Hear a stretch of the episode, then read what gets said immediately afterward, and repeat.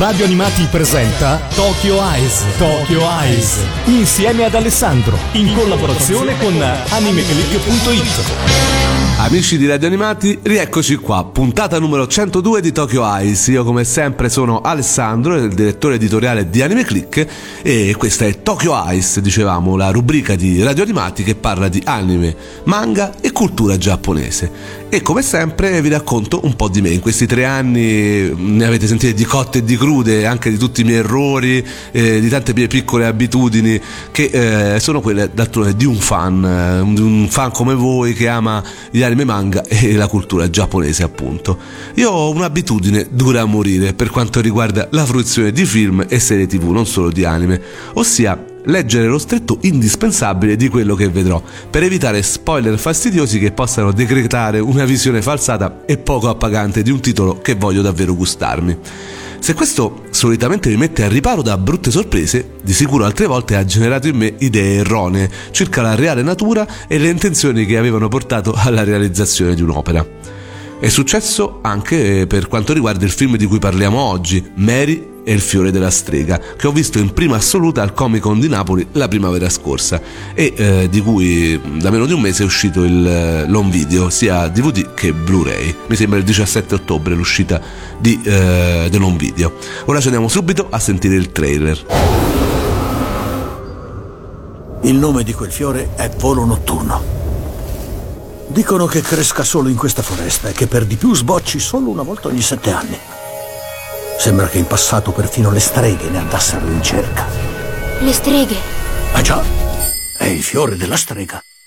Il fiore della strega.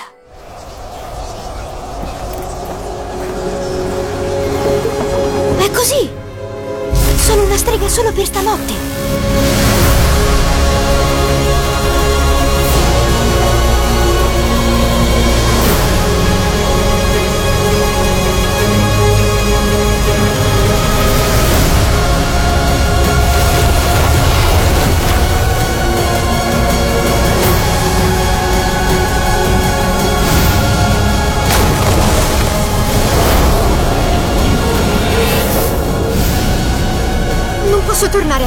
Non da sola.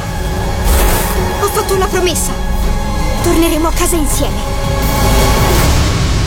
Io ero davvero convinto che questo film fosse stato prodotto da The Dissidenti.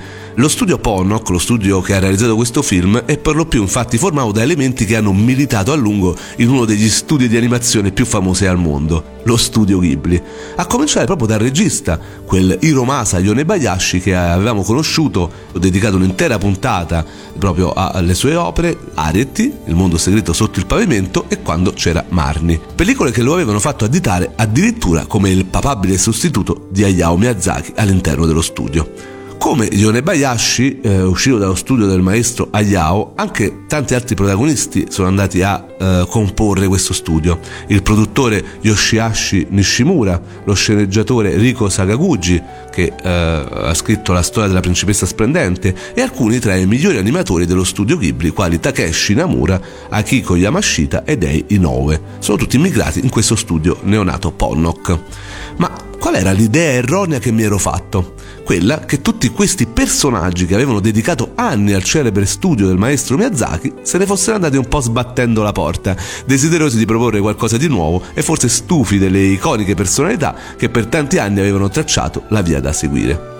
Ecco perché, trovandomi di fronte a un prodotto che è in tutto e per tutto un inno allo spirito ghibliano, sono rimasto non poco spiazzato e infatti avevo preso un bel granchio. Subito dopo la visione del film, mentre studiavo come al mio solito per la stesura della recensione su Anime Click, ho appreso che a far sedere Yone Bayashi e tutti gli altri in un coffee shop di Tokyo nel 2014 per parlare di un nuovo film e poi della fondazione di un nuovo studio non fu il desiderio di fare qualcosa di diverso, ma anzi di preservare i valori e lo stile dello studio Ghibli che li aveva visti crescere come artisti e persone. Il fattore scatenante fu proprio l'addio, che poi abbiamo scoperto non essere vero come sempre, dello stesso Miyazaki dalle scene artistiche nel 2013. Lo studio Ponok nasce così il 15 aprile del 2015. Il nome, pensate un po', ha origini croate e significa mezzanotte e vuole rappresentare l'inizio di un nuovo giorno, mentre come simbolo ha proprio la protagonista del primo film, Mary. Eh, e possiamo dedurre la chiara impronta ghibliana che accompagna i lavori di Yone Bayashi dal logo stesso scelto per il neonato studio, ossia il visino della protagonista Mary girato a destra che richiama un po' il faccione di Totoro. Questo è solo il primo di una lunga serie di déjà vu che partono dal soggetto del film, la cui storia deriva dal romanzo inglese che in Italia è conosciuta come La piccola scopa ed eredita da Mondadori, storia scritta da Mary Stewart, una favola che non può che rimandare al classico ego ghibliano sui romanzi fantasy per bambini occidentali, con protagonisti giovani fanciulle tanto testarde quanto coraggiose, tratto distintivo quanto considerato un vero e proprio marco di fabbrica della Ghibli. Il nuovo staff, insomma, si comporta come se niente in realtà fosse mai finito e già dal primo trailer di Mary, il fiore della strega, in giapponese Mary no Ana, i fan mondiali non hanno potuto esimersi da avanzare paragoni con un'altra maghetta, la giovane aspirante strega Kiki di consegna a domicilio, film del 1989, primo blockbuster di Miyazaki. Ma ora ho parlato già davvero tanto, largo alla musica, mm, c'è solo una canzone di questo film ed è realizzata da Isekai no Owari, è un po' la ending, si sente alla fine. Uh, Isekai no Owari, letteralmente fine del mondo, il loro nome in, internazionale, uh, infatti sono conosciuti a livello internazionale perché hanno fatto anche concerti all'estero come The End of the World, sono un gruppo musicale pop giapponese formatosi a Tokyo nel 2007 e composto da quattro membri. Hanno realizzato la uh, canzone di questo film, Rain, che ci andiamo ad ascoltare immediatamente, molto bella, molto evocativa. 溶けると僕らは知ってる月が咲いて 太陽が今枯れた。傘を差し出す。君に映る僕は濡れてない。水たまりに映る僕は雨に濡れてた。幸せなような涙が出そうな気持ちはなんて言うんだろう。ファブロスキスの夢を見て起きた。涙が頬で乾いていた。虹がかかる。空には雨が降ってたんだ。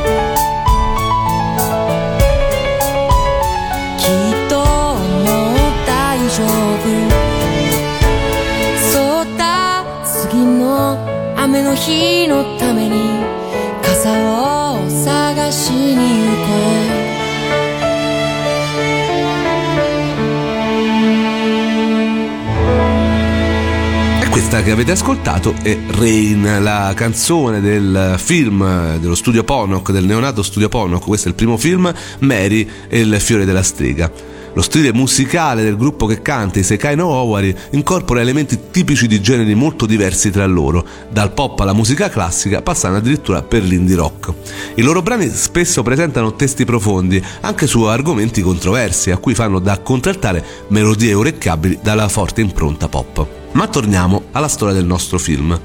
La trama. Mary Smith è una ragazzina poco sicura di sé e anche piuttosto goffa, con una folta capigliatura rossa. La maldestra e pasticciola bambina di 10 anni però detesta i suoi capelli pel di carota perché sono spesso oggetto di derisione da parte dei coetanei e come una novella Anna dai capelli rossi si trova a doversi difendere dai maschetti dispettosi come Peter, un ragazzino del posto che conosce benissimo il significato del detto chi disprezza vuol comprare. In vacanza dalla prozia, un giorno seguendo i due gatti Tib e Gib, Mary trova uno strano fiore luminoso che, secondo una leggenda del posto, sarebbe dotato di poteri magici. Bello, no? L'ho trovato nella foresta. Mi ci hanno portato due gatti. Uno nero e uno grigio. Chissà da dove vengono. Quello nero è Tib, quella grigia è Gib. Stanno tutti e due a casa di Peter. Peter. Eh? Da quello lì. Anche se poi i gatti non diventano proprietà della casa di qualcuno. Siamo solo noi a pensarla così. E che tu sia entrata nella foresta e abbia trovato questo poi è... Comunque, il nome di quel fiore è volo notturno. Volo notturno. Mm? È un fiore molto raro. È la prima volta che ne vedo uno dal vivo. Dicono che cresca solo in questa foresta e che per di più sbocci solo una volta ogni sette anni. Sembra che in passato perfino le streghe ne andassero in cerca. Le streghe. Ma già, è il fiore della strega. Il fiore della strega. Il giorno dopo, uno dei due gatti scompare e la ragazzina, mentre lo cerca, trova una scopa in grado di volare. È l'inizio di una serie di avventure che porteranno Mary a scoprire l'esistenza di una scuola di magia in un luogo incantato, l'Endor College.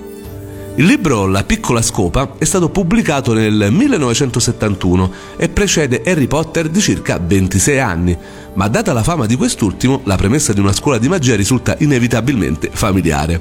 Per questo gli artisti e gli animatori di Ponnock hanno cercato di rendere l'Endor College vibrante e multicolore per diversificarlo dai suoi predecessori. E qui si ferma per me il film, in un puro esercizio di bravura tecnico-stilistica. Endor ne è piena testimonianza con il luccichio dei suoi minareti, il colorato iperrealismo dei suoi sfondi e l'animata dinamicità dei personaggi magici, frutto delle competenze del regista, abilità costruite con fatica lavorando a opere immortali come La principessa Mononoke e La città incantata.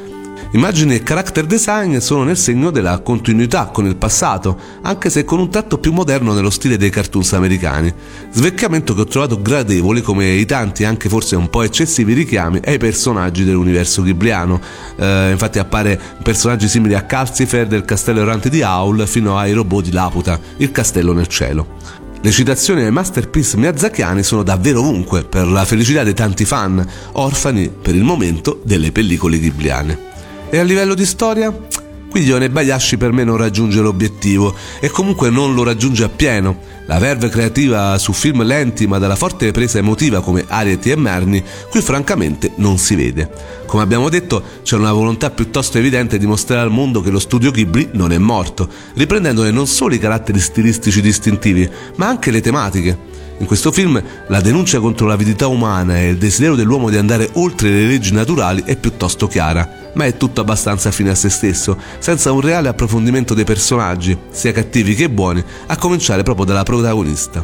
Mary viene quasi sparata in questa storia, non ha una vera crescita personale che dovrebbe portarla poi a prendere una reale coscienza di se stessa e delle sue capacità, come succede di solito alle eroine ghibliane ma lo spettatore tende a non accorgersene subito, abbagliato com'è dalla bellezza delle immagini e delle animazioni, e solo in seguito si nota la poca dinamicità della protagonista come la monodimensionalità dei comprimari. Tra i pregi di natura tecnica, oltre quelli grafici, non possiamo tacere su quelli musicali. Murumatsu, classe 1978, non sarà Joe Saishi, non creerà una melodia indimenticabile, ma sa il fatto suo, componendo una soundtrack in puro stile Ghibli, capace di tenerci per mano per tutta la durata del film. Certo, anche qui ho notato un passo indietro rispetto alle musiche più evocative del suo precedente lavoro, in Quando c'era Marni. Molto bella però la theme song del film Rain che abbiamo ascoltato cantata dalla rock band Sekai no Owari. E il doppiaggio italiano? Dopo il quasi monopolio di Gualtiero Carnarsi in tutti i lavori Ghibli degli ultimi anni, si pensava a un suo ritorno anche per questo primo film Ponnock, e invece non è stato così. Lo staff è di alto livello, con Francesco Nicodemo, un mio amico carissimo, all'adattamento e Massimiliano Alto ai dialoghi e alla direzione del doppiaggio. Due superstar, eh, davvero. Non lo dico perché Francesco è un mio amico, ma davvero veramente un buon lavoro. Il risultato infatti è davvero soddisfacente, non si è calcato troppo la mano sui termini giapponesi e il dialogo è fluido e comprensibile. Resto forse un po' interdetto sulla scelta di alcuni termini, forse un po' troppo ridondanti, ma nel complesso mi sento davvero di promuovere il lavoro a veramente a pieni voti. Le voci poi mi sono piaciute tutte, a cominciare da quella della giovane Sara Labidi, a ritorno su un film di Yonebayashi dopo aver interpretato Anna Sasaki in Marni. Ed in questo film doppia appunto la protagonista Mary. In Giappone il film è uscito l'8 luglio 2017 e ha guadagnato ben 428 milioni di yen durante il primo weekend di proiezione, marcando un netto miglioramento rispetto al precedente film di Yore Bayashi, Quando c'era Marni, del 2014, che ne aveva guadagnati 378. In Italia il film è stato presentato in anteprima il 1 maggio 2018 a Napoli Comic Con, dove c'ero pure io a vederlo, e è distribuito al cinema dal 14 al 20 giugno da Lucky Red. L'uscita italiana in versione un video è avvenuta il 17 ottobre 2018, meno di un mese fa. In conclusione, questa storia, a dispetto dei grandi titoli del passato, ma anche di quelli dello stesso Yone Bayashi, tende purtroppo a non rimanere nella mente e nel cuore, insomma, proprio non emoziona. Come dicevo, resta un puro, bellissimo esercizio di virtuosismo tecnico di ottimi professionisti. Tuttavia, mancando quella magia e quella forza nella sceneggiatura, quanto nella caratterizzazione dei personaggi che siamo stati abituati da sempre a vedere nei lavori del maestro Hayao, posso affermare che lo studio Ponnock ad oggi ancora non può ambire all'eredità del maestro. Tra passato e futuro si resta così a metà del guado, curiosi di vedere se con il prossimo film il tiro sarà aggiustato o si resterà nella mera ripetizione dei fasti passati. Insomma, questa comunque è la mia idea, ripeto, l'idea di Alessandro, di Ronic74 che per quanto possa essere il direttore editoriale di un sito grande come Anime Click rimane sempre un fan come voi. E quindi magari può anche prendere un granco per l'ennesima volta ritornando a quello che avevo detto all'inizio. Quindi fatemi sapere quello che ne pensate magari scrivete una recensione o commentate questo film sulla sua scheda su Anime Click.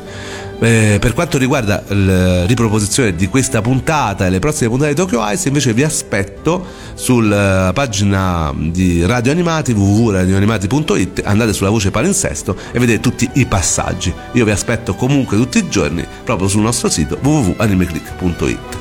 E con questo concludiamo. Mm, dicevamo c'è solo una canzone per quanto riguarda questo film, la canzone dei Sekai no Owari, eh, Rain. Mm, ora ve la faccio ascoltare in conclusione proprio di questa puntata in una versione diversa. Eh, sono andati in televisione, hanno incontrato un personaggio importante, uno youtuber davvero importante in Giappone. Esistono anche là youtuber molto importanti. Eh, lui si chiama Ikakin e insieme hanno realizzato questo crossover in cui appunto Ikakin eh, sta con i Sekai Sekai no Owari e realizzano questa versione di Rain abbastanza particolare. Io con oggi concludo, vi saluto e vi rimando alla prossima puntata di Tokyo Ice. Come sempre, viva l'animazione giapponese e ora riascoltiamoci la canzone Rain.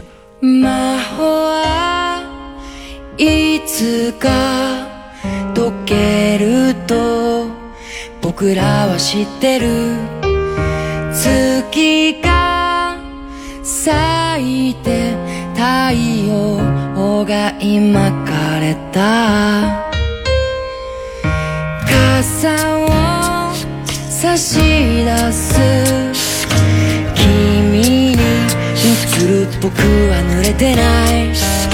水たまりに映る僕は雨に濡れてた。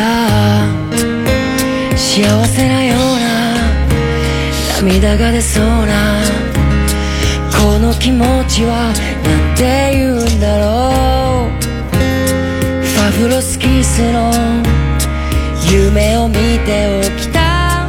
涙が頬で乾いていた。虹がかかる。空に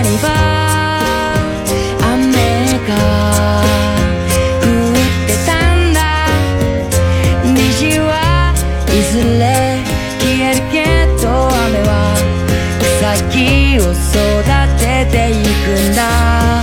虹がかかる。空には雨が降ってたんだ。いつか虹が消えて